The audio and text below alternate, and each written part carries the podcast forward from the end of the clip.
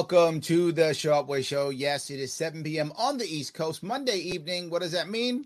It's AMA time. It is Ask Me Anything Monday. And I want to start off with I guess I'm in a little bit of a mood. Is that is that the right thing? A little bit uh, I'm thinking about a couple of things. This weekend there seem to be so many things going on I was trying to think to myself, is it a bit overwhelming? And I was very busy this weekend doing other stuff. By the way, I picked up a dog for my kids this weekend. That was either really, really good or really bad. I'm going to find out really soon whether that was a good or a bad thing. But so much stuff was going on, and I was spending time catching up, watching some old news uh, videos, watching some new shows that I had recorded at DVR, going through stuff, and a lot of stuff was going on. I thought to myself, there's there's got to be a point where it's just overload, right? What what is really important? What what's a priority? I shouldn't say is important. All of the things are important, but what's an actual priority? And I thought about the idea of Afghanistan being a faraway place, halfway around the world. And then I thought of New York State, New York City. What's happening here? There's so much happening in both places. And which one's more important? Which one should we prioritize? Is there one that we shouldn't care about at all? Or is there one that we should prioritize and everything else is, you know, not as important? And I thought, is is local more important than national, even if national or international even is going to affect things long term? Right? So if I talk a lot about New York on this show, clearly I live in New York City, I live in New York State. Clearly, I talk a lot about New York in, in, in, this show. Of course, I do. If you meet me, I talk often about New York. It's my state, of course. Why the hell should you care if you don't live in New York? Right? Ah, it was Larry and his New York stuff. In my view, and clearly I'm biased, but it doesn't matter. I'm even unbiased. In my view, what happens in my state is gonna come to your state because it always does. So you should care. Is that the same in Afghanistan or something like that, right? Is it the same thing? The freedom issue, which we talk about often. Does the freedom in New York matter compared to others? I think yes. But then what about Afghanistan? Should I care? Health issues. COVID 19 here. I don't know if there's COVID in Afghanistan. I'm, I'm, assuming there is, but I haven't heard much about it. What we hear about them is people physically being blown to pieces and shot different type of health issue, but still health issue, absolutely. And then the social issues here in America and New York State versus you know, what's going to happen when Af- when the uh, current Afghan government falls and Taliban take over. You know the the social issues there for the particularly the women, but also for non-Muslims, but particularly for women, obviously. Do, should we care? Is there such an overload? And there's a part of me that just some days wants to shut off and watch a dumb movie, right? Just go, I don't care about any of it. And then there's days when I want to prioritize and talk about it. But it's another piece that sometimes bothers me, and it shouldn't. As much as time as I spend online, I should be completely over this, but sometimes I'm not. And it's when somebody has a pet issue of theirs that they really think is important and they bring it up, which you should. If you have a pet issue, please bring it up. But they bring up the issue. And then if I don't immediately prioritize it or immediately know everything about it, they don't say, Larry, let me help you out and, and explain why this thing matters or some details or, hey, Larry, go here. Some of you do. Thank you. For those of you who send me this stuff, believe it or not, I often actually, I often read it and I often actually watch the videos you send me. I do.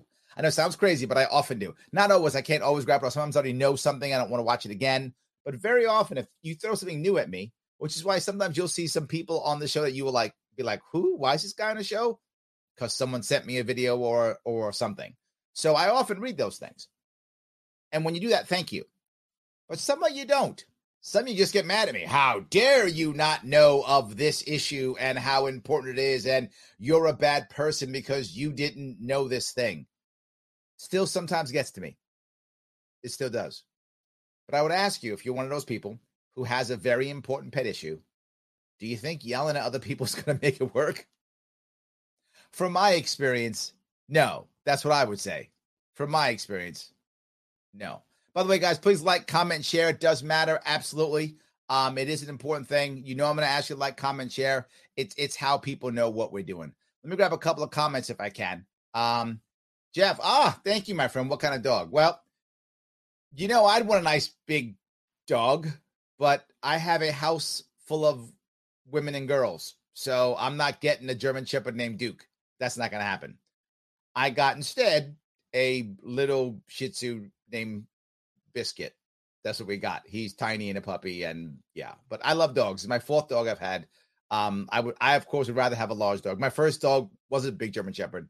Then I had some big Terrier mix. Um, no, no, then I had a, a, a little uh, Yorkie mix, and then I had a Terrier mix, and now I've got a Shih Tzu. So whatever, it's all good. I love dogs. Happy to have a pooch. It's good to have some in the house and to give my kids responsibility, which is a good thing. So that's great. So thank you. That there we go. So Ed says there was a freedom rally at City Hall happened earlier today. They will keep doing more next Monday. I tell you, we need to take action as well. Besides, there are more protests happening this week. Do you think protesting works, Ed? I mean, really, do you think protesting works? I don't know. I'm torn on this. Part of me says, uh, it doesn't matter. We protest. We protest the wars all day long. We protest the wars across the entire globe. Still fighting all the wars. I don't know. I'm. I haven't done enough homework to know to know what's really true when it comes to protesting. My feeling is, and it's only a feeling, so take that for whatever you want to take it for. I feel like it doesn't work. I feel like protesting just makes the protesters feel good and then nothing changes, which is why you rarely ever see me at protests. I feel like I'd literally rather do almost anything else. It's very it's very rare that I go. I feel like they're not effective. I feel I would rather literally talk to someone like you, Ed, and convince you of something and get you out there to vote a certain way, change certain things, do certain things. I feel like protesting isn't effective. And I feel like changing people's hearts and minds actually is. And I think this is a more effective way for me to do it. But maybe I'm wrong. I'm happy to be open to it. Maybe I should go to one. I don't know. So Shelly says people's health and safety matter everywhere at all times. Isn't that overwhelming, Shelly? Oh, I don't mean to be a jerk. I, I hope they come across that way. That wasn't what I was trying to say. It's just, I mean, there are people suffering all across the world all the time. How much emotional energy can I realistically be expected to to put against this? It, am I a bad person for you know not wanting to? And then how about the people, the caretakers who suffer too? In the case of, I'll give you a, a local case and then a case overseas. In the case of locally, right, when taking care of people, all the the the the, the medical personnel, of course they want to care about people who are dying, but how, how about all of those who've been, you know, worn down and want to commit suicide now, or get sick, or now don't want the vaccine because they think someone else needs to get it when they probably should get the vaccine, or whatever the case may be. I think when you worry about someone else's health, sometimes it can affect yours. Afghanistan. We talk often, people say all the time, Afghanistan, you have to protect the women, blah, blah. I got it. I'm, I'm with you. We've had almost, is it 3,000, 2,500 dead military members, veterans now, who've died there, military members, soldiers, sailors, airmen, Marines who, who died, and over 20,000 wounded. And it doesn't count all the PTSD and the TBI that we've had it's at least another the 10,000, if not 40, 50,000, tons more. What about them? Oh, their health is either they're either dead or their health is severely affected. I think you got both sides of that one. I can't say you're wrong, Shelly. I can't because you're correct. Your statement's accurate. What what what can I be expected? What can you be expected to deal with? I think that's maybe another, or even scratch you or I. Let's go government what should New York State's government do, or or what should the American government do, national government, right? I mean, people's health is smoking and eating too much and drinking and all the things that hurt us, right? Not exercising enough, whatever, right? There's tons of things that we do. Do I have to have that cause too? Should I be the guy who's like, you got to care about your heart? Do I got to be that guy? Isn't it? I think it's heart disease, right? It's a number one killer in America is heart disease, and then second, I think, is cancer, if not mistaken. So, do I need to be the, the good heart health guy, or I'm a bad guy? It, it maybe I'm in a bad space right now, Shelly, but I, but I hope you see my point here. It's it's overwhelming. Jonathan says you can care, but until your matters are squared away, it's difficult to make a difference and help. I cannot tell you how much I agree with that, Jonathan. I hear it all the time. You are right on the money right? I want to whatever save the whales, or I'm I'm dating myself by that one, right? Um, or I want to you know stop.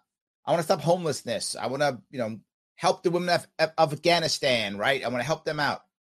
If I'm making, you know, 30 grand a year and my net my network is of people who I work with, what can I really do?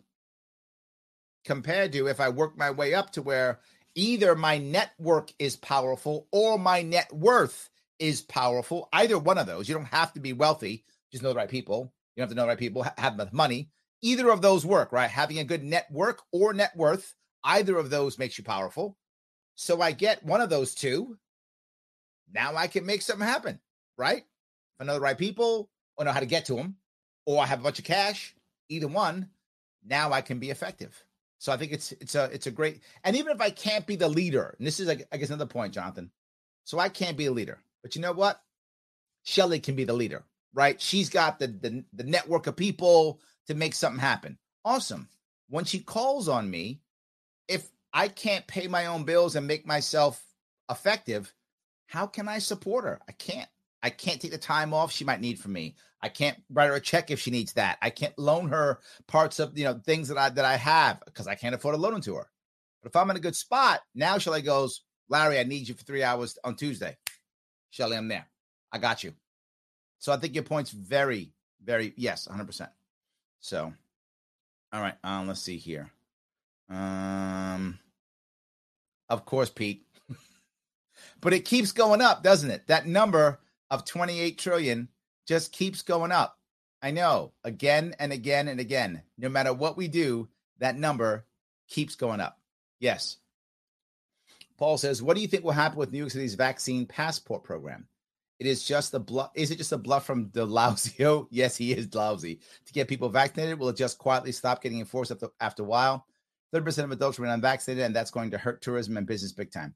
Um, I I think it might go away, Paul. I think it's possible.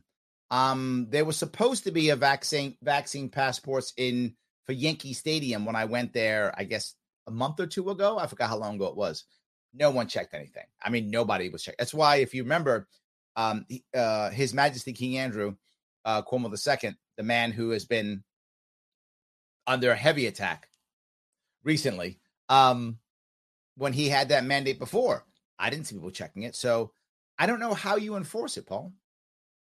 I think there's going to be almost like a speakeasy um environment of people who wink, wink, don't you know, don't check it and I think those places are going to get people who who don't want to be checked.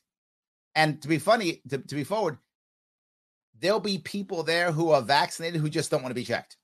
Right? They'll go there not because they're not vaccinated. They'll go there because they want to say to hell with you to the man. So I think that's going to happen. I, just, I don't know how you enforce it. De Blasio believes it will work. That's why he does this stuff. He had a vision zero years ago, and I was going to have you know nobody nobody die, uh, no pedestrians die in car accidents, no no less car accidents, and he lowered the speed limit to 20 miles an hour in the entire city, and blah blah blah blah blah, all kind of stuff. And people still dying at the same rate, in fact, higher since COVID. So no, it didn't work. But I think he'll try. I think it has to end because how do you actually enforce it? So yes. Shelly says yelling is a method of communication between two year olds. Yes, and not effective there either, Shelley. I would agree. Yes, not there either. Paul says protesting works sometimes, but civil disobedience is the most effective tool we have. You know, that's that's a valid point, Paul. But the problem is now, right? When you go down that right route, and again, I'm I'm gonna kind of I'm gonna I'm I'm in the same world with with our conversation now as I am with Shelley. I'm not saying you're wrong at all. You're right. My worry is when we think that way, does that make it easy for us to shift into violence or property destruction, right? I know civil disobedience isn't that, Paul. I'm not saying that's what it is. I'm not. I'm saying as you move down that road, does it make that a thing? Because at one point, civil disobedience is things like staying in the middle of the road, that type of thing. And then you begin to move. And I don't know. But I get your point. You're still correct. I, I think we have to, if we're going to be organizing that type of thing, I think we have to really walk the line before we move to the level of now we're throwing Molotov cocktails at gas stations, right? Now we're burning down Wendy's, right? I think you gotta gotta make sure you don't get to that level. Or maybe you think this is the this is the revolution and you're just gonna do it all, in which case you that's a whole different world. I'd like us to not go down that road. So yes. Andrew says golden retrievers are great dogs as a service dog, but as a guard dog, they're too nice. I like big dogs, Andrew. I've, I've had them before. I've had friends who've had them before. I, I like big dogs, but I have two young girls. So that just, that was not in the cards for me this time. They'll be out of the house. Then I get the dog I want. It's fine. Then I get it. It's fine. That, that'll be my time for the dog that I want. There we go. So yes. Alex says, I've been shocked to see that the National Libertarian Party supports open borders you hold the same position, or am I mistaken about the party position? That is the party's position. The party position is open borders. Um, the reality of it is, most libertarian candidates that I know running are not. That's just the way it is. Most are not, and it makes libertarians angry. Um, a lot. The the more hardcore libertarian you are, the more you are open borders. That's almost always true. That's not a hundred percent rule. It's a good eighty to eighty five percent rule. The more hardcore libertarian you are, the more open borders you are but there but most candidates aren't. I'm not open borders either. Do I look at open borders as a great goal for the future? Yes. I would love it us to have a world, Alex, to where borders were not that important and we could just walk across the border and the people always would all agree. That would be an amazing world. And I think we should move towards that uh, to the best of our ability. That'd be amazing if we could do that. It's we're not there. So I'm not an open borders guy. And I think most candidates aren't. Most activists are. So I to be very forward. That is the official National Libertarian Party platform. That is 100%. And most activists will get behind that 100%. Most candidates don't, and nor do I. And it makes some activists angry. And we're just not on board with that part of, of the platform. I've been very open about it. Like some people get mad at me still. In fact, I'm saying it now. There's some people right now watching, like, don't talk about that. I hate that part about you, Larry. So there are libertarians who don't like me because of it. So I hope I answer your question. Yes, it is the national position. Most activists agree with that position. Most candidates don't, uh, and nor do I. I think we have to have very liberal, good word, very liberal um, immigration, but controlled immigration and a secure border. I do believe that. So hope that answers your question. Susan says protests are important, not for everyone. Maybe I'm the not for everyone person, Susan. Could be that. Knox 186 says civil disobedience works. Holding up signs, streaming to megaphones does nothing. So see, I think he's on your side, Paul. I think he's on your side. Yeah. Shelley says, I I think true protesting works. It gets me attention to important issues. Writing is not protesting. And thank you, Shelley. You're reading my mind. That's my worry about the civil dis- disobedience is that you have to make sure you get that line right to where you're not burning down people's homes right? You got to make um, the fire in California before us, but you want to make sure you get there. Yes, absolutely. Sean says libertarians should listen more to other libertarians. Hmm? We don't? We do fight a lot. Maybe that's what you mean, Sean? Maybe. Um, I've met so many libertarians who didn't know who Larry Sharpe, Dave Smith, Tim Pool, or Scott Horton is, but know who Ben Shapiro is, who isn't libertarian as much as he likes to say that he is. Ah, yes. Well, there's a difference, right? There's what I think there's three levels of libertarian in, in my view. There's the big L libertarian. That's the party guy like me. I'm the big L libertarian, party member, all about it. That's who I am. I wear it on my sleeve. We all know it. That's who I am, big L libertarian. Then there's the small L libertarian, which is someone who is libertarian, but isn't so loyal to the party. They like the party and will often vote for the party, but not always. They'll support the party here, but not always. Um, they will support Republicans, Democrats when the time comes, more often Republicans than Democrats, or they'll be independent or not even vote, right? Those are the small libertarians. I think they're a large part of our world to be forward with you, the small libertarians. I would like more big L libertarians. I do my best to get them, but I'll take who I can get. And then there's those who aren't actually libertarians, but just don't like their political party. So they call themselves libertarians as a way of, of differentiating themselves. Most of those people are Republicans. Some of them, believe not, are actually socialists. I'm not joking. On the left, they tend to be people who like don't like the Democrats, but they're very far left. They think they're kind of anarchists, and they call themselves libertarian. It's a group who do that. And then as on the right, these are these are the Ben Shapiro's of the world, right? Who just don't like the mainstream Republicans, so they call themselves libertarians, and they actually aren't. So I think there's three levels. But the the the those who are in the media those who are heard the most are the latter, the Ben Shapiro's of the world.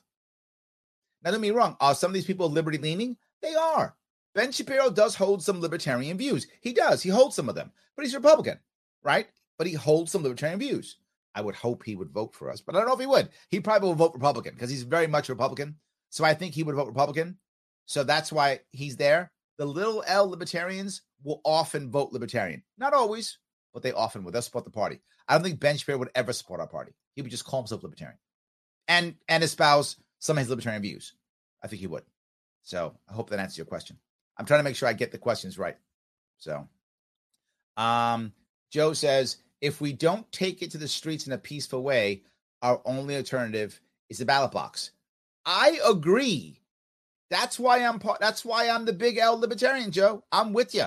I think we have to change how we do this. We have to make sure that we're voting in a way and changing laws. And yes, I think that I think the ballot box is the biggest way because the world sees that as valid, right? People see it as valid. And I think that's the answer. I agree. Ryan says, I feel protests act like cancer awareness, suicide prevention, etc., bringing light to those under a rock.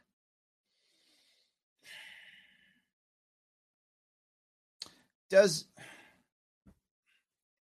I'm ignorant to this one, Ryan. Maybe you have better insight than I do here. Has cancer awareness protesting brought us any closer to a cure? And that's not an attack. That's a real I I don't know, right? When my my father died of cancer 1980. My mother died of cancer 2013. Neither one was cured. Both went through chemo. It's 33 year difference. I don't know. Maybe I'm wrong. I don't know. Maybe maybe I'm the mine's the the anomaly. I feel like yeah, we feel better about it, but has it actually done anything? I don't know. Cancer's still the number two killer in the country, not number one. I don't think I don't think it ever was number one. I think heart disease was always number one. I think suicide prevention, massive suicides, still higher higher than ever. I'm not sure it's doing anything, right? I mean, we know about it, great, but is there an effect? Like I knew there were there were protests against the war, and we kept bombing, and we're still bombing. I don't know. I don't know. So, uh, Michelle says, "Let's get this out of the way now." Jay's watching me type. He says hi. Hey Jay, how you doing? Glad you, I'm glad you're still around, watching me around. I appreciate that. Thank you. Yes. Andrew says it's interesting how certain members of the state assembly in New York and Senate in New York are demanding that Cuomo be removed from office and they vote to the state and they vote no to the state budget, then they want additional funding for different entities from Governor Cuomo, which means taxes increased. Then they say once again that the governor needs to be from office. My question is, which is it? Do you serve the constituents or do you serve the governor? In the Holy Bible, Matthew 6 25, it states, one cannot serve two masters. Yes. Um, I got to tell you, as I, I know, Andrew, you've been some of the big, you've been one of the biggest critics of our state um, Senate and Assembly. I know you have. And I've tried to say, dude, you got to give him a little bit of a break. He's been a monster for 10 years. A lot of these guys are shell shocked. They don't know how to act. He's been their jailer for like 10 years. So now they're like, are we supposed to still worship him or not? Is the king dead? Is the king not dead? They don't know what to do. And by the way, the king's not dead yet. The king's not dead yet. I know a lot of people watching TV and it's like, he's finished. Maybe he's finished. It's possible. Maybe, but not yet. He's still fighting. That monster is still coming, fighting. He is not going down like that. So, yes. Excuse me. Matt Lockwood said, should a should a governor have a say over what happens in the local school district? DeSantis. Um, I think there is a place for a governor to step in. I do. Grab some water. Mm. Um, but it's not on a daily basis. I think a governor could step in or a state government could step in if a couple of things were true.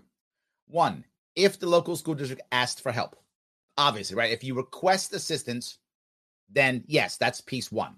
It's an obvious one, but excuse me, I don't want to have a world to where if a school district is in trouble, it doesn't feel like it can reach out for help. So if they request, obviously. But it's a second piece though here. And that is if that the the governor actually believes that students' rights or parental rights are being somehow attacked or taken away. If that's happening, then yeah, but only in that case, right? This if something bad is happening, it's obvious, then yeah, but not just to decide curriculum. No, not at all. To decide how much teachers are paid. No, not at all. But if there's some if some students' rights are being stamped on our parents, yeah, step in.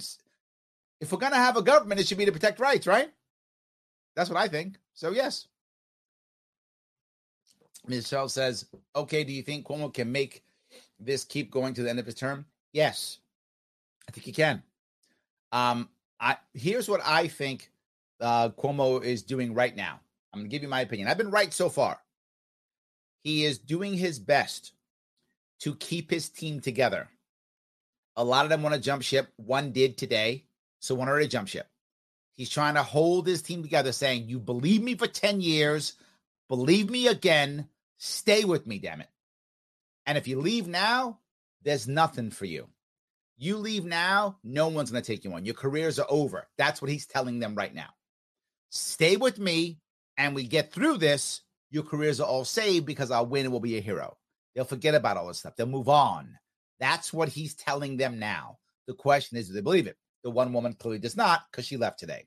But he's telling them that. Next thing, he's calling all his Democrat friends and he's doing one of two things. One, he's telling them, you better shut up now, or if I get out of this, I'm going to punish you. Option one. Option two, he's saying, Guy, what are you doing? You I'm, I'm going to survive this. You need my help. Come on. It's me and you. The second this turns, come on my side. He's doing one of those two things to every Democrat he knows. He's hoping that someone's gonna screw up really badly now. He's hoping so bad that, like, I don't know, Governor Abbott of Texas cheats on his wife with uh I don't know, with a with a sex worker out of state, like Spitzer did, right? Something like that. And that was talking about how bad Abbott is getting sex workers from Utah or something, right? He wants that to happen. They'll talk about that. Stop talking about him. He'll quell New York and move on. The other thing he's telling everybody, which you can be sure this is not just Democrats, everybody, and that is if you get rid of me, you are opening up New York State for de Blasio to be governor. I'm not joking. I'm sure he's saying that. Or de Blasio light, right? You're you're opening it up for AOC to step in and a socialist to be a governor. I'm the only thing stopping you from Bernie Sanders being our governor. He's talking that trash too right now. That's all he's doing. Uh, if he wasn't doing that, he wouldn't be in. He's doing all that, I hope that this begins to, to just stop. And and what I think you're going to see happen if it works. Here's how you know it's working. It's going to work if only the media is talking about him and nobody else is. If the if the other Democrats just simply stop talking about him and only the media does, the media will eventually find something else to talk about. That's his hope, right? whatever it is, a, the Afghanistan fight war starts again, whatever. They're going to do something like that, and he hopes that it goes away. So, can he? Yes. Am I saying he will? No, I'm not. I'm about 50 50 right now. 50% he can make it happen, 50% he can't. A lot of it's luck. Does something big come up? Even the criminal charges, they're misdemeanors. They're not felonies. They're not felonies. The only issue is, is he, um, is he, does he get impeached? he's trying to stop that from happening. That would be devastating for him to be impeached, obviously. So, yes. Craig says, You feeling down, Larry Sharpe? I'm not feeling good about the future myself. We on a good track. Turn for TV and plant a tree. We need to do. Yeah, go. I gotta go play up my puppy for a while. That's what I gotta go do. I gotta go play up my puppy. That's what I gotta go do.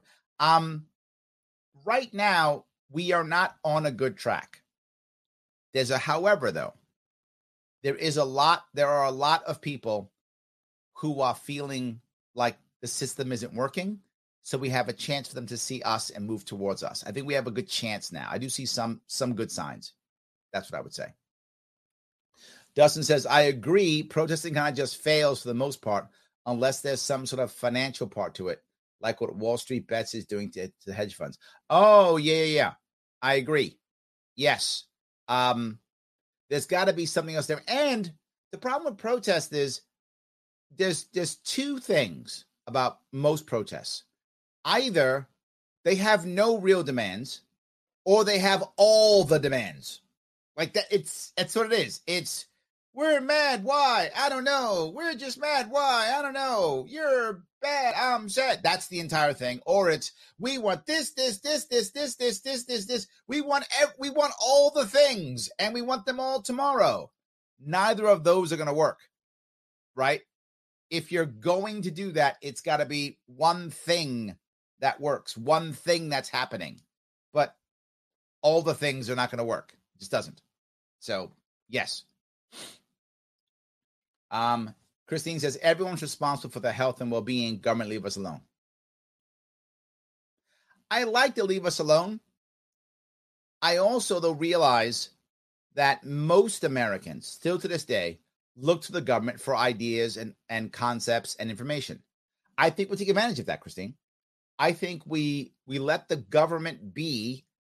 I mean, it isn't this now at all. This, this is what it should be. It is not this now it should be a neutral repository for information a place that when i don't know i don't get it let me go to the you know gov site and see what's going on. And it isn't just what the cdc says it's what the cdc says that's one thing and that should be there. I'm not against the cdc having guidelines let it have guidelines. And here's other resources for you to check out look and see what's going on. Compare them to the cdc if you want to or don't if you trust the cdc do what the CDC says because you trust them, or don't, or compare them to figure it out. I'm okay with that happening because Americans still want that. Right now, that's not what it is. They're simply a monopoly on information, or try to be. They're always right, even when they're wrong. Um, it's politically motivated, even when it shouldn't be. And it's not guidelines, it's requirements. Because what the government is doing now is they're saying the CDC says this, so we do it. Well, that's a problem because the CDC isn't elected. The CDC does isn't accountable to anybody. The CDC should get provide guidelines, and, and then governors or governments or legislators go, "Thank you, CDC. I appreciate the guidelines. Really, that's awesome. How do we make this work now in my state, in my city, in my town? What would work in my world? Right? What affects me and what doesn't? That's what you should be using the guidelines for. We don't do that. So if we had that now, Chris, imagine if if you were able to, you had a problem and you weren't sure where to start, you can start the government. Wouldn't that be great? You got a problem? Google government page. Oh, here's what the government says I should be concerned about. And here are other resources I can look at and go check things out. Now you have a place to start. It's, it's like an online public library. Often the librarian doesn't tell you what to do, that they give you the spot. Hey, search for this, search for that. Oh, okay. Wouldn't it be great if that's what our government did? Again, doesn't do that at all. But I'd be okay with that. That that's a, that's a way I'll I'll take that. If that was our world, that's fine. So yes. Ed says lockdowns and mandates will cause obesity, suicide, and affect value of mental health. Already happening in mental health and suicide and obesity. You're correct, Ed. Already there. Yes, already there. Ryan Ryan Bedford, heart disease caused by smoking and blamed on bacon and eggs since Eisenhower. I like that. I happen to like bacon and eggs. I haven't had a heart attack yet. Maybe I could be waiting. Be terrible if I dropped it have a heart attack tonight. I'd feel terrible. Well, I wouldn't feel terrible. I guess you guys feel bad because you'd lose me. But if I, I'd feel worse if I had a heart attack and didn't die. I'd be like, man, that was stupid. I talked some trash and then actually had a heart attack. I feel dumb now. So that would be bad. Hopefully, I don't have a heart attack at all. I hope I don't, but who knows? We'll see. So, guy, you guys give me great stuff. I appreciate all of these. Thank you. So, see if I can keep doing this here. All righty. Um, Tom says we have had Lollapalooza, President Obama's birthday, and Sturgis, yes, which I am supposed to worry about because I'm not worried about any of them. You know, I know people are worried about Sturgis. It's in, is it South Dakota? I think Sturgis is in South Dakota. It's a bunch of bikers getting together to enjoy themselves. It happened last year. A bunch got COVID, a bunch didn't. They know what they're getting themselves into. I'm not being cruel when I say this, but if you're a biker and if you know bikers, their entire lifestyle is about freedom and I do what I want and I risk. You literally ride a motorcycle everywhere. That's risky. You are engaging in risky behavior. You've decided that your life should be filled with things you enjoy. And if there's some risk, okay. Tom, who the hell am I, or you, or anybody here watching and listening? Who are any of us to tell those people they can't do that? They can. It's not my lifestyle, but so what? I so I get to decide who what lifestyle people have. Since when? I don't. And I'm sure they look at my lifestyle and go, that guy, what a loser. He's got that lifestyle. They probably hate my lifestyle. And it's fine. It's not theirs. So it's all good. All I'm saying is, you're right. And I'm not worried. They know what's going to happen either way. It could happen. And they, t- and they accept the odds. Some of them probably got vaccinated. Some didn't. Whatever. They drive a motor. They, they, they drive a motorcycle. They ride a motorcycle. There's chances they can get hurt. They've seen their friends get hurt and killed. And they've made a decision. It's their life. It falls back to what I'm talking about all the time you own your own life. Some people thought it was fine to go to President Obama's birthday and not be masked because that was worth it. Okay, good on you. You love Obama that much? Go meet him. I'm okay with it. So I, am with you. I'm not concerned. I don't think we should be concerned about this unless it's you going, in which case, look at your own health and you decide what makes the most sense for you. That's the biggest deal. So, yes. So, grab a couple of these here. Shelly says COVID couldn't possibly do any more damage to business than the government has already done. Well, I say it all the time, right? People say I lost my business due to COVID. No, you didn't. I lost my job due to COVID. No, you didn't. You lost your job due to government shutdowns, not due to COVID. COVID doesn't destroy jobs. COVID does hurt and kill people. Most of those people are over 60 with with uh, pre-existing conditions, but some others too. But that's who it mostly hurts and or kills. It doesn't close schools. It doesn't cause suicide. It doesn't in, it create increased drinking in the female population, which is exploding this, this last year.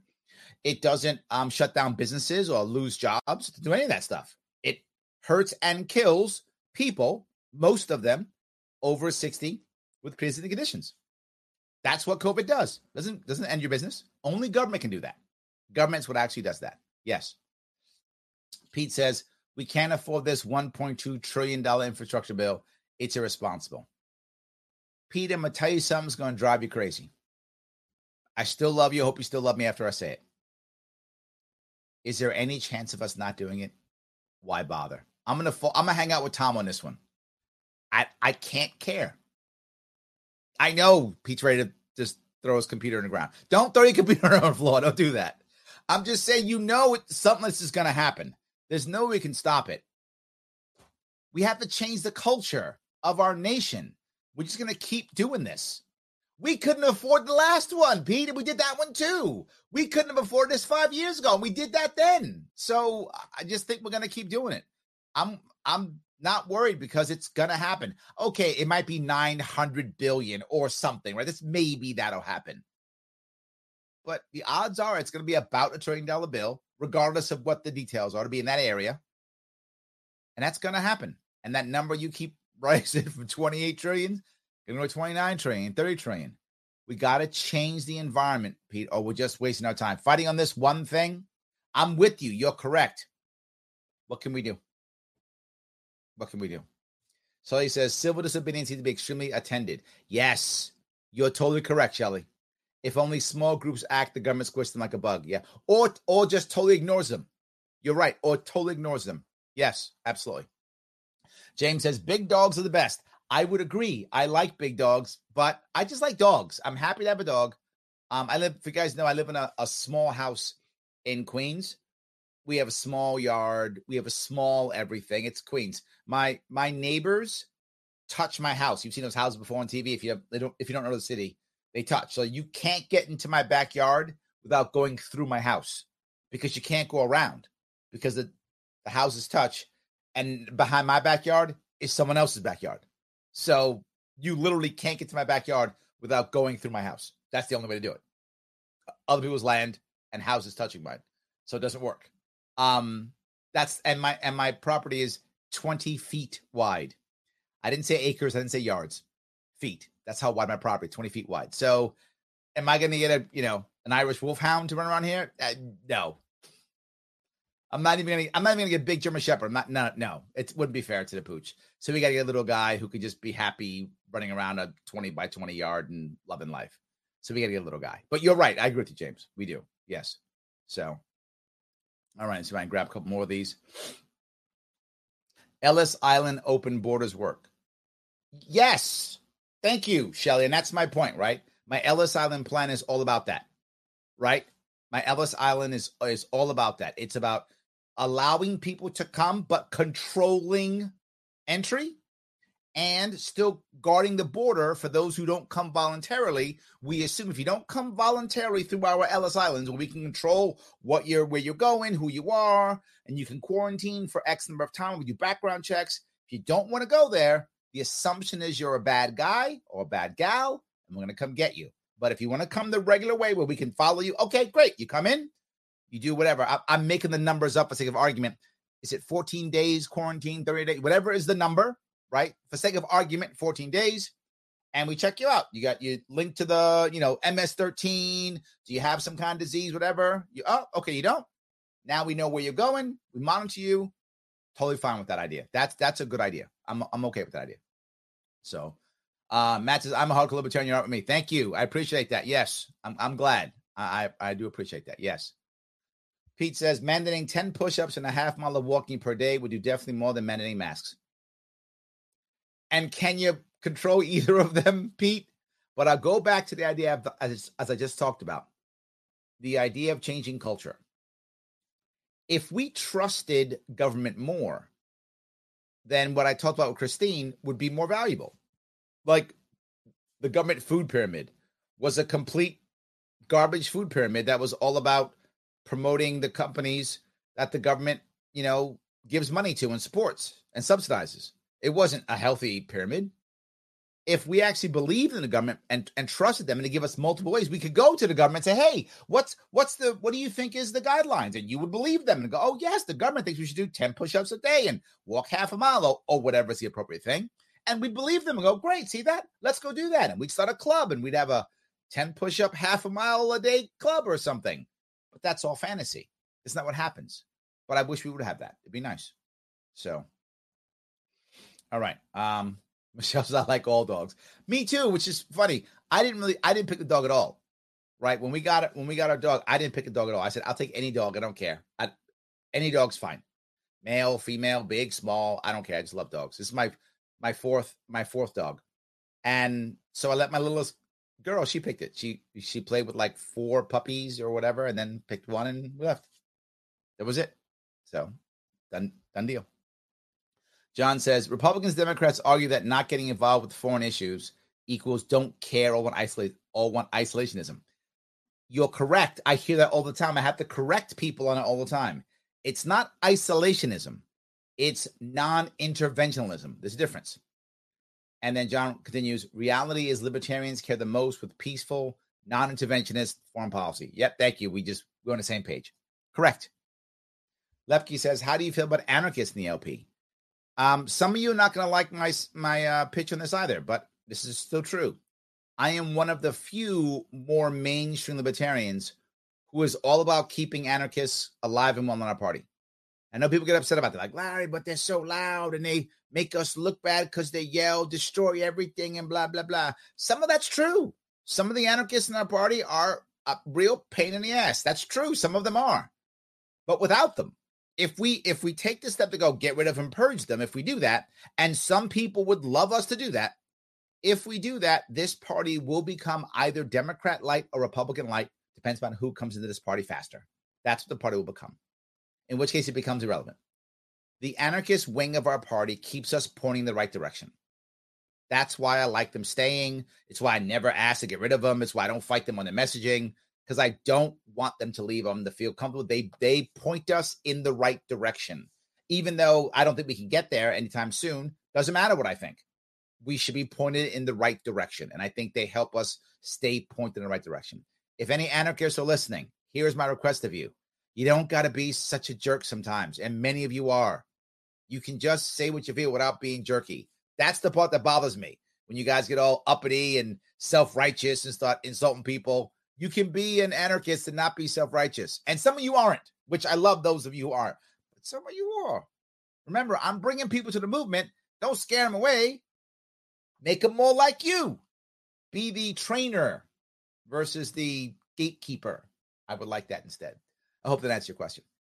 So, um, Knox says the war on drugs needs to end in order for us to open the borders. I agree completely. Yes, that's that's one of the pieces I was talking about. Right? Could I, in theory, one day be open borders? I could. I'm not against the idea. In fact, I love the concept of it. I really do. I don't think we're there. I just don't think we're there. We have to change. We have to change how we do our public assistance, change how we do the war on drugs. We got to change a lot of stuff before we go open borders. There's, there's a lot of changes that have to happen before that happens. Um, uh, the idea of having the Ellis Islands that doesn't exist. There are many ways we have to set this up to make the, the, the open borders work. I don't think we're there. So there we go. So, is there any way, Torrance says, to take back the label of liberal from the far left and bring it back towards the center right? There's an unnecessary disconnect between conservatives and real liberals. I think it's starting to happen already very slowly, Torrance. You're finding people like Dave Rubin call himself a classical liberal. You're finding that coming back in vogue. And what that means is someone who's probably more like center right, is what they actually mean. Um, I think that's starting to happen, who's more right on, say, economic issues, that kind of thing, right? So I think you are finding a bit more of that happening. And many liberals are actually calling themselves now progressives. So even liberals aren't using the word liberal as much. They're using the word progressives or neoliberal. They're starting to change how they look at that. So I think it's kind of happening. Um, I don't know. I often I say I'm libertarian when people ask. Otherwise, I don't even describe myself unless people ask. So, ballot box is corrupt. I wish you were wrong, Ryan, but you are right, and I felt it personally in 2018. Yeah, I did. I felt it personally. You are correct. And the way around that, be popular. I wish being popular was not as important as it is, but it is super, super important. Being popular absolutely matters. It just does. So Thomas says, Larry Shuffle president. Thank you, my friend. That's that's many years from now, if ever. But thank you. I do appreciate that. Yes. Shelly says, maybe we should flash mob important issues. Who has the musical talent to make that happen? That's actually probably not a bad idea. We we would probably get a bunch of uh, attention for that. That's not bad. That's not bad. I like that. Here we go. Yes. So Michael's with you, Ryan. I believe the American election system has been rigged. I saw it happen. The only way around it is again. The only way about it is to be more popular. Absolutely. Tom Simmons says, You sold out to the Mises caucus. You've lost me. When did I sell out to the Mises caucus, Tom? I don't remember that happening. Did I sell out to them? You, you got to be a bit more specific on that. I don't remember ever selling out or in or any of that. I thought I support all the caucusi or caucuses to include them. I, I thought I did. Um, but I'm happy if you think I'm wrong, if I've sold out, tell me how. I'm happy to have the conversation. Joe says, I lean libertarian, but not 100% on board yet. I like you, Larry. That's for sure. Thank you. I don't agree with everything, but since I've been following you and for governor, nothing major shifted in what you say. I try I try to let you know who I am, Joe. And my hope is that even though some people don't like me or don't like a certain thing that I say, that overall they go, you know what? He's still good. He's better than the rest, and he'll hear me. And I hope people don't do uh, the well, you said the one thing, and so now I can never support you. Or you did the one thing, and now I can never support you anymore. I hope that people don't do that. I hope they realize two things. One, I am trying to do the right thing to the best of my ability. And if we disagree on something, at least you'll know where I stand on it. There'll be no question. And you, you this is why he stands on it. You'll also know something else if you've followed me for a while. Many of you have. I do change my views. Sometimes people convince me, and I go, "Oh, you know what? I shouldn't do that I shouldn't have done that. I've apologized on uh, on the air when I've been wrong, made a mistake, and I've changed my mind sometimes uh, right here on the show. If you've been watching, so I hope that's good. So thank you. I agree with that. Um, I I do know I've been disenfranchised by the two parties mafia and refused to vote for either 2004. Awesome. That's awesome. Yes. Torrance's assisted suicide could prevent suicide. Not sure where you're going with that one, Torrance. Um, Don't know. Don't know where you're going with that. Um, not sure where that was. Okay. Sorry. Um, okay. Um, Jason says, as a protest, I've never went by one and thought, look at all them people. I think I'll change my mind on that subject. that's actually funny, Jason. I like that's good. That's good. You're either for it or against it, and to block the roads, yeah, that's not a way to. Be, yeah, that, that see, you think the way I think. I think the same thing, right? That that's you block the roads, and then people go, now I don't like whatever you talk about because you block the roads. So yeah, Bernard, what do you think will up to unify the Libertarian Party? An, an amazing, an amazing 2024 candidate. One, one who is it, and it's a tough one to find. It's it's someone who is popular enough to make impact and to be able to get the press that we need. Um, pragmatic enough to get the all the groups of people to go, oh, okay, he supports some of my stuff, but libertarian enough to not be a sellout and able to raise money and be able to campaign without working for a year. Not an easy thing to ask for, but you you want to know? That's it. We get that unified. That's the thing. We got to find that thing. That's not easy to find though. Yes. So, all right. Uh, Byron says I can sympathize. We have a full blown recall in California and our king is trying everything in his power to keep his ideals in place before the recall election. And yes, I do blame these fires 100% on Newsom. nice. Nice. It's good. Um, that's very good. Um, but yeah, you, you you get it, right? Even Newsom is trying to stay on board, right? Even he's trying to hold on to power. And who knows? I don't, I don't know details of, of California, whether it's going to work or not. I don't know. So Paul says, Welcome back, Tappan Zee Bridge. I missed you. That's good. Tom says, He's on the advisory board. Nothing but a complete condemnation rejection of these pinheads is appropriate. Tom, I disagree. Um, and I'll tell you why to be clear. Um, yes, I'm on the advisory board. I when they ask me questions, I will absolutely assist if they ask me things. Of course, I offered to be on everyone's advisory board. They're the only ones who said yes. They're the only ones who reached out to me. Everyone else was like, "We don't care about Larry Sharpe." What do we do?" begged the Prags to be on their board. They never came after me ever. They ignored me at best. The radicals didn't ask me. Audacious didn't ask me. Did nothing. If anything, they ignored me or even just openly dissed me. What do you want me to do? If you are in our movement and you have asked me for help, almost always I help. It is very rare that I don't help. Very rare. If I can help you, almost always I do. I will help you raise money. I will give you advice. I'll give you part of my team. I've done it for many people many times. People in trouble. I've helped them out physically sometimes. So I've helped many people in this in this in this in this um party. And I've raised I've raised over half a million dollars for non not me for other libertarians and their parties and their and their state affiliates and candidates all the time. And I'm happy to do it again. My LarrySharpe.com page is still up. I've run for office in three years and it's still up. So people can take my my policies and ideas all the time. I do libertarians drinking coffee live every single, almost every week, almost every week, where I bring on a libertarian candidate running locally who just reached out to me. Any of them, I just take them on and put them on and give them a half hour uh, uh, of, of, of time, prep them before, do an ask for them. I help anybody. The reason why I'm on the Mises Caucus board is because they're libertarians and they asked me. If others had, I'd be on their board too. So I know you're saying a condemnation and rejection of these pinheads is appropriate. What would that get us? You don't like them. Okay. You don't like them. I get it. Lots of people don't. I'm I I'm not blind to that fact. Lots of people don't like Mises Caucus people. I get it. 100%. How is condemnation and rejection working? That's been the tactic for what? A year, however long it's been, 2 years, whatever the tactic's been. How's that working? It's not. Reaching out's way better way better. Or counter recruit. Both of those could work. I'm okay on both sides. And if you ask me to help you counter recruit, I will. I will. I'll help you counter recruit. I'll give you my advice 100%. So I'm in either way. Hope that answers your question at least. Yes. But now I understand why you've said I sold out. Makes sense. I get why you said that.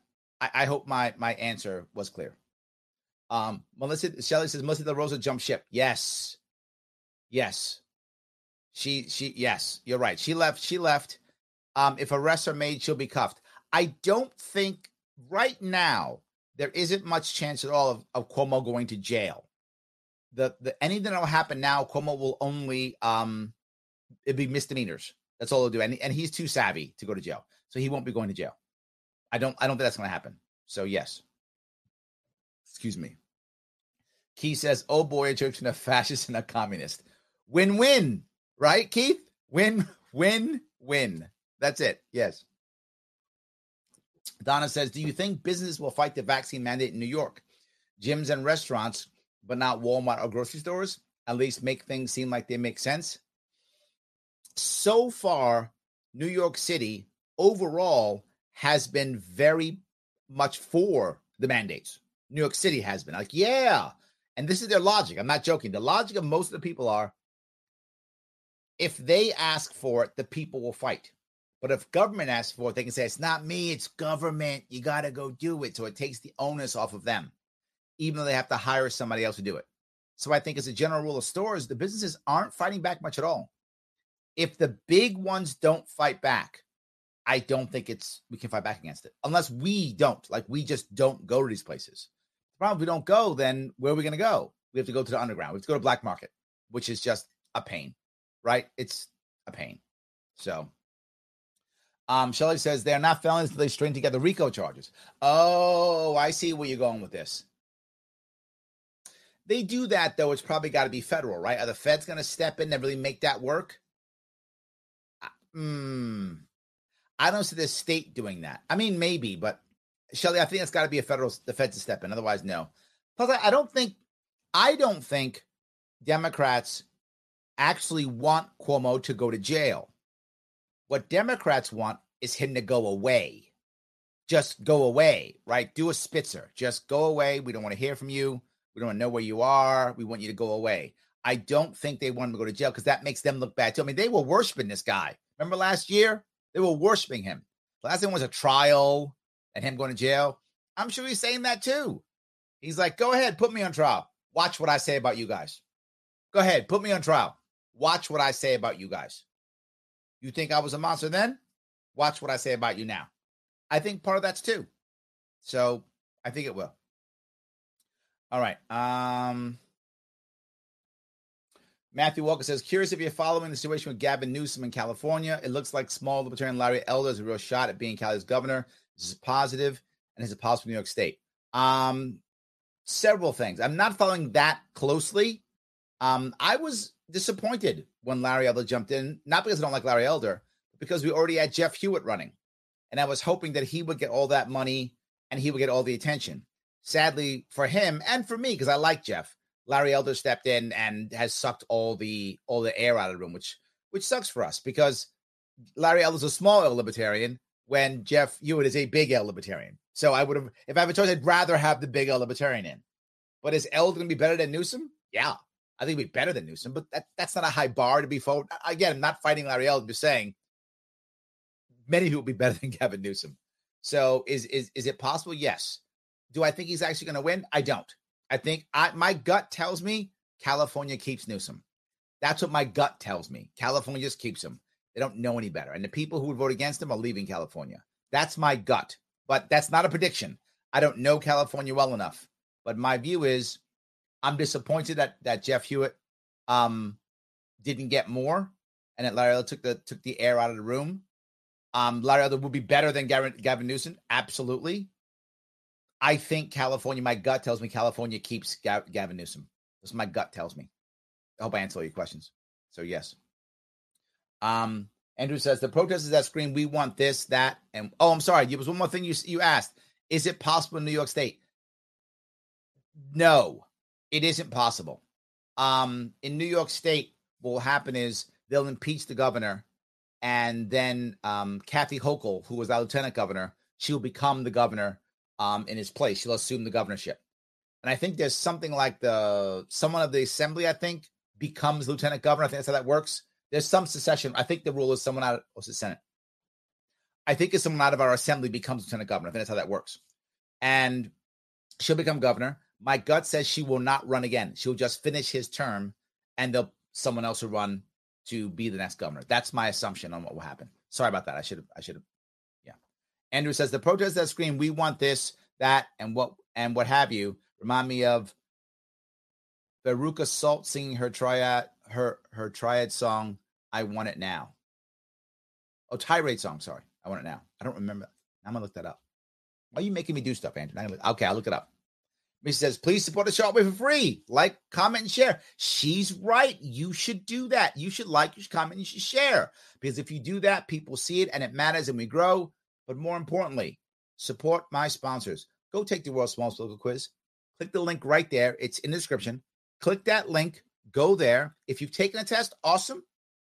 You can take other tests there. There's like six or seven other surveys and quizzes that are there. They're fun. They're interesting. Take them right? There's one about uh, the pandemic response. There's one about police accountability. There's all kind of cool stuff you can take there. So take in those. I think you'll enjoy it. There's police accountability there too. Whatever you like, take a couple of those, uh, and you'll enjoy it. Or take this, share it, and let others do it. Sharing is caring. Yes, it is. And if you want to support me directly, please do so. Sponsor the show. Patreon.com slash Sharpe Way. If you like what I'm doing, I know you do because you're watching. If you think it's interesting, I know you do because you're watching. If you like those things, I know you do. Support the show. Patreon.com slash Sharpe Way, 10 bucks a month. Keeps me doing this, keeps me doing it every night, keeps me busy doing this so that you can get more ideas and concepts and I can meet more people and I can get more people to come to our movement. 10 bucks a month. Patreon.com slash Sharpe Way. And of course, political quiz does matter. I'll grab a couple more if I can. So Jason says, Hi, Larry. In your opinion, do companies have the authority to force vaccines on their employees, even with the vaccine being FDA approved or risk termination or risk termination? I know United Airlines had to do this, so I'm assuming this is okay. And the Libertarian Party believes that it should be a right for companies to decide. But I think many companies are trying to fall in line with the government to maintain their good grace. But this bothers me far more than COVID. You bring up a lot of different things. Let me try to cover a, a couple of these if I can the first piece of what you said does a does a company have the authority to force vaccines on their employees um, or risk termination? As a general rule, yes. Right, you get the vaccine, or you can be fired. As a general rule, that's been accepted law. So they have do they have the authority to be a law? Yes. Should they? No. And you can be, and this thing that most libertarians don't get. When you're a libertarian, you don't lose your First Amendment rights. Can they? Yeah. And can I also go, wow, that's BS, that's bad? Yes, I can. I can be against them doing it and still see a right to do so. Right? If you want to, you can go outside and randomly point at people and then judge their good looks by your own metrics and go, that she's a 10, he's a 8, she's a 5, he's a 3. You can do that. That you can freedom of speech. Man, it's a bad idea. You shouldn't. It's a jerk move. Don't please don't do that but you can.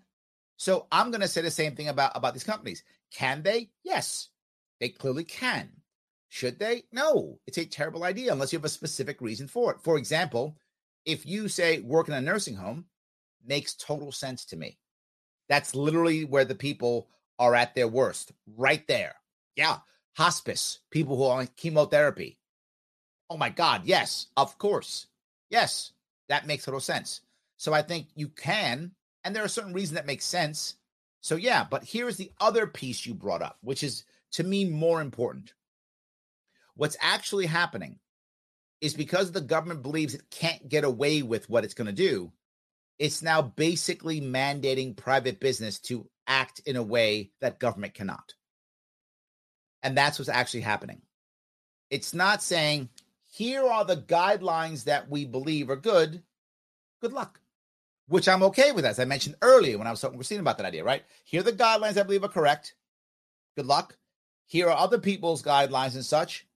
Let's make a happy workforce. Go on with your bad stuff. You need help? Let let me know. I'm fine with that. They're not. They're going, you business is better. We're going to stop punishing. And they're putting on political and social pressure. Social don't as much, but they're putting on political pr- pressure to the businesses to make it happen. So what's happening is it's basically the businesses are acting as government agents and that's a problem. right? I agree it bothers you and it bothers me too. Does a business have a right? Yes, the law's clear on this. It does. Does it have authority? The law's clear on this. Should it? No. And I can say that while acknowledging that they acknowledging they have the right and saying you shouldn't do it. I can do that. And I think everybody can. And the second piece is what's happening now to your point is government is basically is basically having the private sector act as a government agent without it being official and now there is no repercussions. That's a bigger issue. That's a bigger issue. So yes. All right here. Um let's see here. Um hope so I love Larry. A lot of people like him. A lot of people do. Thomas says, Well, I wasn't a fan of his dad, Mario Cuomo, when he was governor back from 83 94, I don't think Mario would have done what Andrew did, did with putting COVID effectively affected elderly pa- patients back in nursing homes. Mario was definitely smarter than either of his sons. Long time member of the L- LP here since 1980. Um, you're probably right. I don't think Mario was as radical, and also I don't think he was as much of a. He wasn't as power hungry. I mean, look, politicians are power hungry. It's a scale, right? I don't think Mario was as power hungry as Andrew. Andrew's always been trying to, I don't know, get that chip off his shoulder. Always. Um, I don't I don't feel like Mario was that. I, I don't think that. So Ryan says, can't wait for Governor Larry Sharpe, Lieutenant Governor Tim O'Connor. Tim, do you hear that? Guess you're my guy now. Is that how that works? It's funny. Cuomo strikes me as closer to Andrew Weiner than Spitzer. Yes, I think you're right. That that's John. That's very savvy. You're right. Someone who who will embarrassingly keep himself in the news with dumb moves. Where Spitzer disappeared, I don't see Cuomo disappearing. I, I think you I think you've hit that well. The personality type is much closer to Anthony Weiner. Anthony Weiner was for the left. He was a great fighter for them. He was fearless, just like Cuomo is.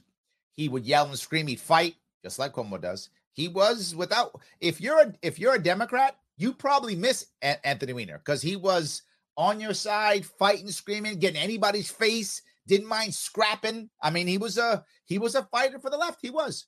The problem is, I don't think I should care about the left. He cared about himself, and he just knew, oh, I can use the left. These guys will, you know, these guys will be my minions if I if I act this way. And they did, and he's like, okay, great. I'll I'll use these guys. I don't know if Anthony Weiner actually cared about the left at all. I know he cared about himself. You can tell because he believed that he could never be hurt. And the things he did, just if you look back objectively, you look at him and go, wow, what the hell is he thinking? You just got in trouble. And now you're texting your drunk your junk to a minor? Dude, I mean, you just got in trouble. Not that you should ever do it, but if you just got in trouble, you would think at least it would be you know, top of mind. I just got in trouble. Maybe I shouldn't do that. Um, but no, I think Spitzer was trying to hide what he was doing too. And then when he got in trouble, he walked away. I agree with you. I think they're a little bit different. I do. So, um, let's see here. Uh, Paul says, but Larry Cuomo's never going to go away. He would love to get get on the stand. He would uh, not be backed into a corner. Um, yeah, I I, you, I think maybe running that one. You, you might run that. Yes. Yes. Yep. Um, Jones Johnson says, I'm a voluntarist. Most people aren't familiar with the term, so don't have the negative association of anarchist or even libertarian. And an interesting point. Um, I think most people don't even know what that really means. But yes, yes, um, I think you're probably right. Yes. So Joe says, um, when is your book on happiness coming out? It is late. I'm so sorry. It is, Joe. It's late. I'm gonna try to get it out this month. Um, it's just a lot of changes and edits and fixing and everything. It's it's it's more difficult than I thought it was going to be, but I'm gonna try to get it out as soon as I possibly can. I'm I'm working on it. Yes, absolutely. So, um, Roger says Afghanistan is where the heroin war begins. The military ships it here. I nothing but bad what you just said. I didn't say wrong, Roger. I didn't say wrong. I said bad. I don't like the fact that um that we're supposed to be fighting a war on drugs, yet we're defending poppy fields. Yeah, absolutely. Yes. So, all right. Um, oh, it's a Charlie and the Factory reference. Sorry, I missed that one. Thanks, Joe, for at least let me know. Okay, there we go. There we go. Yes. Sorry. All right. Um, let's see here. Um, so I keep going down here. Um, oh, this is someone else about um Bill Weld. Yeah, well, look, guys, all I can tell you with Bill with Bill Weld is no one spent more time, money, and energy trying to make him not the VP than I did. For those of you know, I spent my own time, my own money, everything trying to be the VP for Gary Johnson 2016. Clearly, I lost, but I pushed to the edge. Uh, second round, 32 votes away, almost. I tried. I tried. So, yes.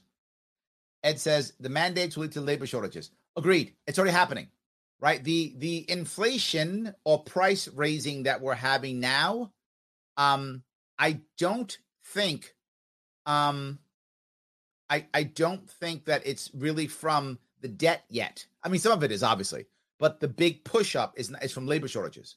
That's where the big stuff's coming now. The debt inflation that's been hitting us forever is going to hit us later. That's not yet. That's going to happen too, by the way. It's not that's not going to happen. But what's happening now is um is uh because of labor shortages. Ryan says the government doesn't even have a taxman to support Larry on Patreon. Thank you. That's voluntary. Yes, thank you so much. I appreciate it. Yes, absolutely. Michael says if your employer forced you to take the vaccine and you have an adverse reaction or die, is it considered a work-related injury? You can, eh, you can claim workers' comp and sue your employer. Um, yeah, I think that's true. I, th- I think that's accurate. I'm pretty sure, Michael, that you're correct. Um, because you had to, you had to do it for work, right? Um, which I guess would be a smart move, right? You should you should assume that, right? I guess it's kind of good for you individually. If you went, I just went and got it. What does it matter? Because New York's for New York State, it doesn't matter. New York State, the workers' comp is mandatory, work or not work related. So it wouldn't matter in New York. New York State, either way, if you got in trouble, you get workers' comp. Doesn't matter. You, you get you get no matter what. But in other states, not every state has that. In other states, you probably should wait till your employer mandates it. So if something happens, you'll be okay. I think you probably should. It's kind of weird, isn't it? But yeah, yes. All right, let's see if I can do this again. Um, Michael says the trouble with conservatives on free speech is that they believe is that they believe that it applies to the free market and liberal uh, Democrats who have speech control should be shoved to the front. I think that's supposed to be front. The trouble with them on free speech is that they believe they believe it applies to the free market. Should be shoved to. Mm. I'm not sure where you're going with this, Michael. I think what you're saying is you got to help me that one, Michael. I'm not sure where you're going with that one. I'm not sure where you're going with that one. Okay. Um, Ryan says Mario was just a typical narcissist. I would agree with that. He wasn't the monster that Cuomo is. He was not that monster. That's correct. He was not that. Yes. So, um, Logic says I would go with the ideology that not even private businesses have the right right or authority to force an employee to get the jab unless it was written to the contract signed by the employee upon hire. Um, I like where you're going with that. In that case, the military would be fine because we agree to everything when we sign a dotted line but they don't actually force you to get the jab. I mean, they do, but you're not. You don't have to get the jab. You can just get you get fired or you leave. So it's kind of a force. Uh, it's tough. I see where you're going with it. Um, but but whether let's go with should versus is. Do they have the authority? Yes, legally they do. The question goes back to should they? And I think you and I agree on the should part. They shouldn't. I'm just saying that legally, yes, the, the law is settled. They do have that legal right. Is it right? I think unless unless you're in a world like I was talking about, you're in nursing homes. I mean, that's literally life and death right there, right? So, okay, I get that. But you happen to work at a store? Eh, why? Just just be transparent. My issue is always transparency, right? People should know that the employees here are not vaccinated or not required people decide, whatever case, whatever it means. So, my grace says, I love Governor Paterson. He's a good guy, to believe it or not, right? Um, he didn't run again. He just he took over after Spitzer, did his job, was governor for what two years, a little more maybe, and then stepped down and became a private citizen. Nice. The funny part is, if you ever met him, I've met him before. he's actually shorter than you would think. Like he, when I met, when I saw him on TV, he seemed like a bigger guy. He's shorter than you thought. So, but yeah, absolutely. All right. Um, let's see. I doubt companies have mandates in their contracts for random viruses, though. No, but they might have things like, um, I mean, again, if I would hope if you were a nursing home or something like that, that you would have in your contract that the, the person's expected to get basic vaccinations and retain hygiene because the people in this facility literally can die from like the flu, right? So you probably want that, I think, in your contract. And I would think if you were in that field, that you would assume that to be true. At least I would hope you would, right? And if you're dealing with people and a huge chunk of your population has compromised immune systems, any infection can kill them, not just COVID. Literally, the flu could kill them. So you would think that that would be part of your contract. I would hope it would be. And even if it isn't, it's not crazy to go to court and go, Your Honor, I'm dealing with 80 year olds with immune with, with compromised immune systems. Judge be like, Yeah, okay, yeah, no problem. You know, Your Honor, I run a McDonald's. They're behind the glass. Most of it works drive through. You people can get. What are you doing? Stop! You can't manage that stuff. I think that's what I think that's what would happen. That's just my view. So yes. All right, so I grab some more here. Um, Ryan says Vietnam was about heroin as well. As a part of that's true. There's part of that that's true. So yes. Joe says Johnson to show up 2024. I gotta tell you, it's it's funny. Um, but I love Gary Johnson. I still love him. He clearly was not, you know, the greatest candidate that we could have had. True. But he was the best one we ever had. Got the most votes of all of them four and a half million votes. Is that right? Broke all the records. So got to give him something. Um, yeah, 3% of the vote.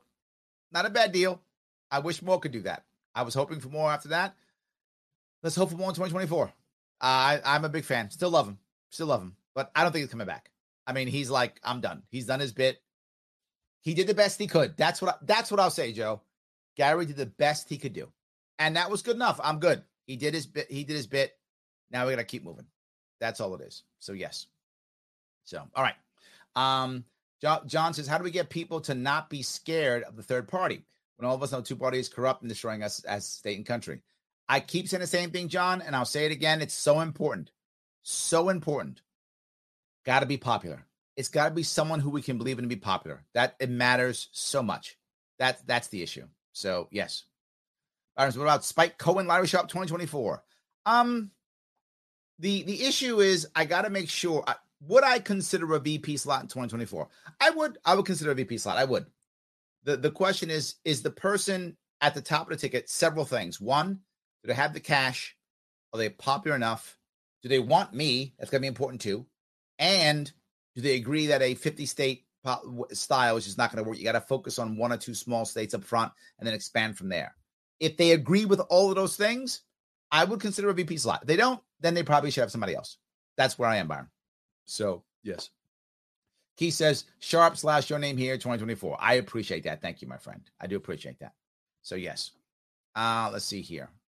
If I can keep going here. Um, oh, that's to somebody else. I apologize. No, I got to keep going here. Someone else. All right. Can employers ban you from eating McDonald's drinking soda pop? It weakens your immune system. Ooh.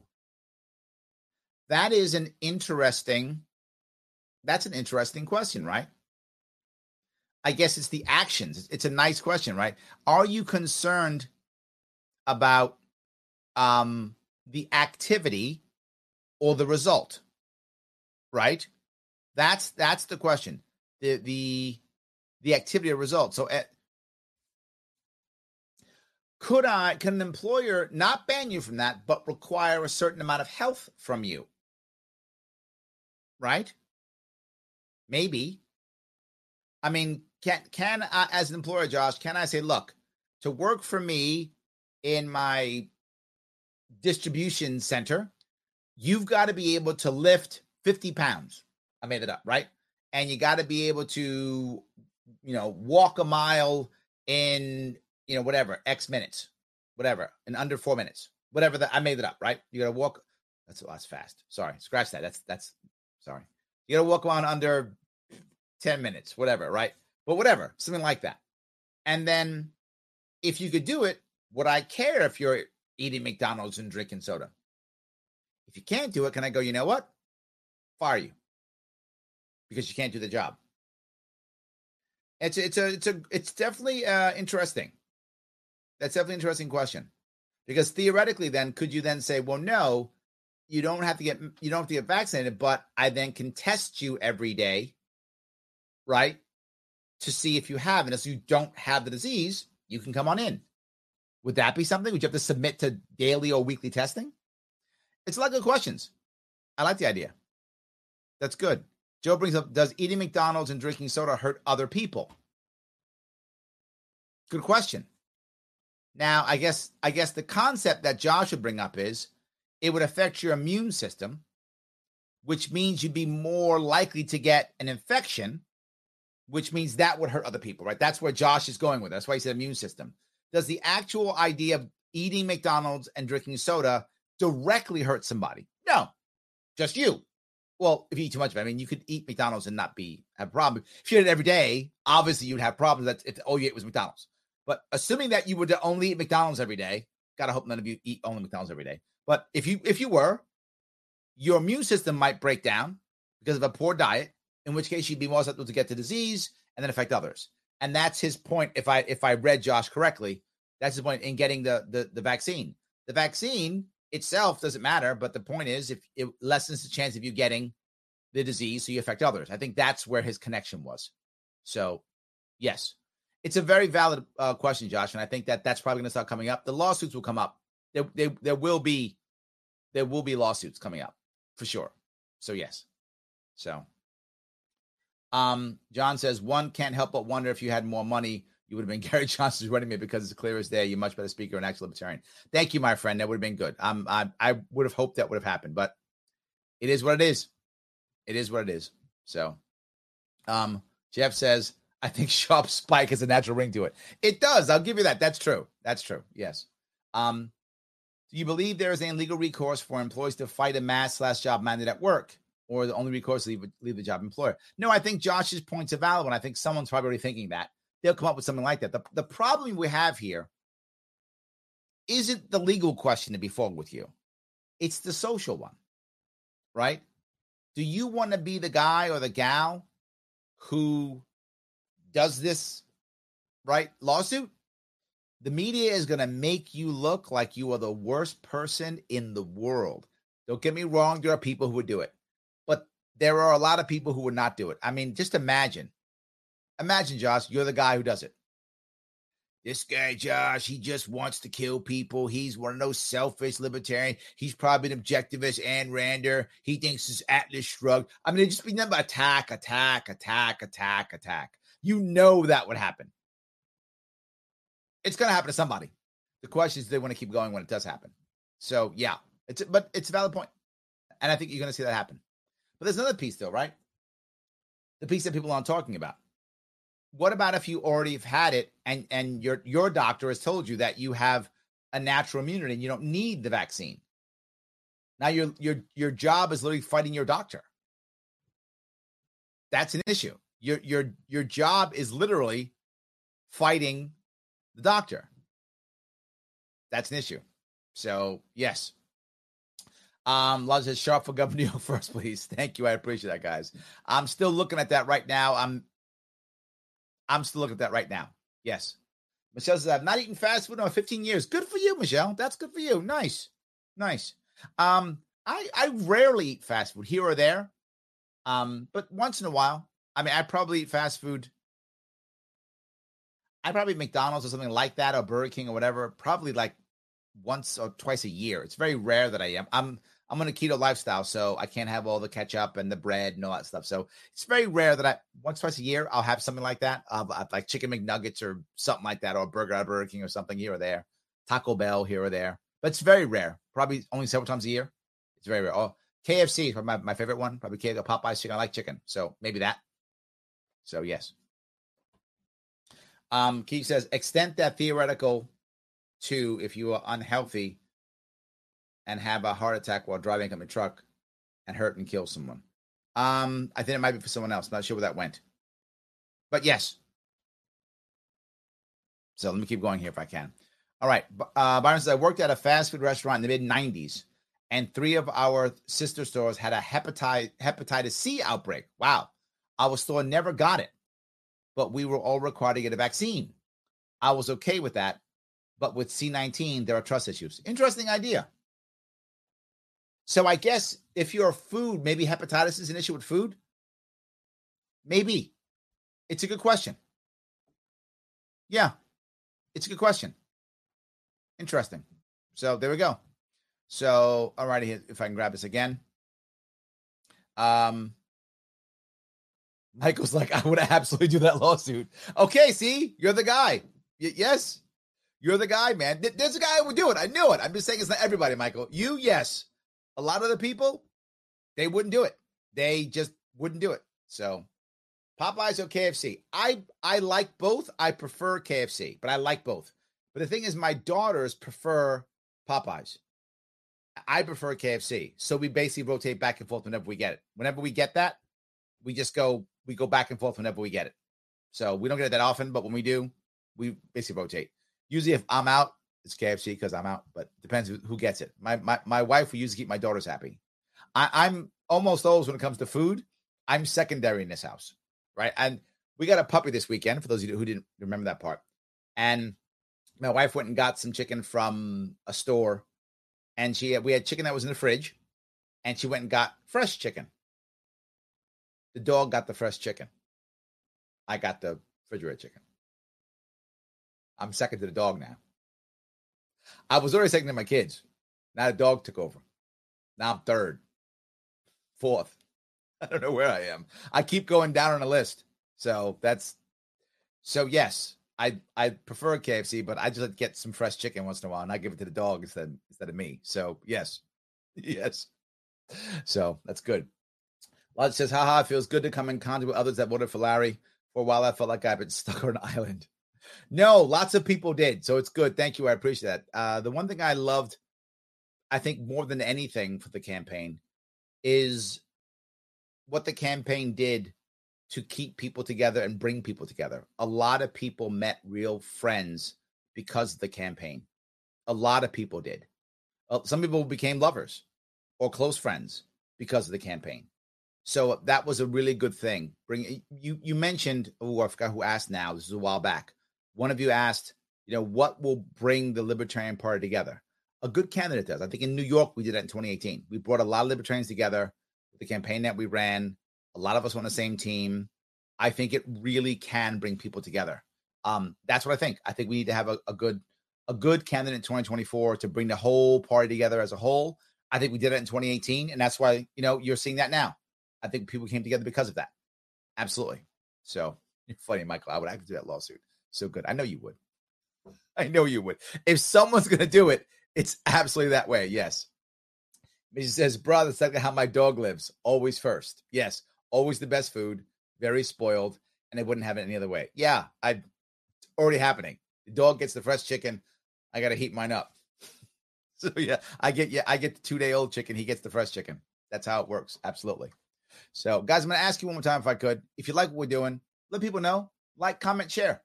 It does matter. Every little click, every little like, it affects the algorithms. Every time you share it, affects the algorithms. It's how I get unshadow banned.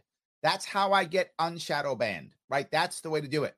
And of course, as I bug you every time, take that links, World's Smallest Political Quiz, share it. Share it on your social media, share it on Twitter, share it on Facebook, share it. Let people know it's out there. Why do I care so much about this? Clearly, they're my sponsor. Absolutely. But it's more important than that, believe it or not. The sponsorship's good. So please do that so that I can pay my team so we can still do the things we're doing. Please. It does matter. My team relies on that. The second piece, and that is if people take this test, they are open to liberty ideas. Hopefully, people will see that they're more libertarian than they think they are. This goes back to those people who are not really libertarian but call themselves that, and little L libertarians and big L libertarians, all of them. This quiz does help. If you care about the liberty movement, Send it. It's a very easy way to start a conversation, right? Someone's if you send this to somebody, they're gonna be like, "Well, I thought about this or I asked that." Now you're having a conversation about the issue, not about whether you're libertarian enough or whether you like Republicans or like Democrats or whatever you like, right? Not about that. You instead are making it about the actual issue itself. That's why I bug you about it. I know I do, but it matters. Please share this, do that. If you want more stuff to happen, you want me to do this more often, you to do special stuff, I can do it. Absolutely. Sponsor the show, patreon.com slash sharpeway. I know you like it. Look at click that link to the uh, right to the side. And what are you going to see? You're going to see a link tree. In that link tree, all the goodies. All the goodies. Sponsor the show. 10 bucks, 25 bucks, 100 bucks, whatever it is. Sponsor the show. If you can make it those big dollars, do it big. If not, do it small. Doesn't matter. But either way, it does matter. And of course, like all my stuff, Sharpe Way stuff does absolutely matter. So, yes. All right, let's see if I can do this. Um, Nate says, I've shared the quiz a few times in my groups. I'll do it more often. Thank you. Yes, absolutely. Yes. Lodge says, Larry was actually the main factor to me realizing that my ideology for the most part of my life has been libertarian philosophy. Thank you. So essentially, found my political home because of Larry. Thank you, my friend. I appreciate that. Yes. Key says a good candidate is is big, but the LP is struggling with the message. Well, that that's the advantage. If you have a good candidate and they have a good team, they'll put a better message together. I think our messaging for my campaign was good. It wasn't great. We made errors. We made mistakes. But we had a good team together and most of our messaging was overall good. It was overall very good. We had problems and it wasn't perfect. But compared to most campaigns, we were rocking and rolling. A lot of people have copied it. So, yeah, absolutely. So, Jeff says KFC has better chicken, but Popeyes has Mardi Gras mustard dipping sauce. So it's a tough choice. So you take a get extra Mardi Gras dipping sauce and then go to KFC. See, I'm there for you. Joe says campaigns are great for getting activists together. Yes. I had a petition collecting event on Saturday, and two people I knew as a candidate came out to the local affiliate event for my campaign perfect. These are missions for us. We enjoy it, right? It's it's little missions for us. So yeah. Nate says, Larry Sharpe, I've made countless friends through you and your campaign.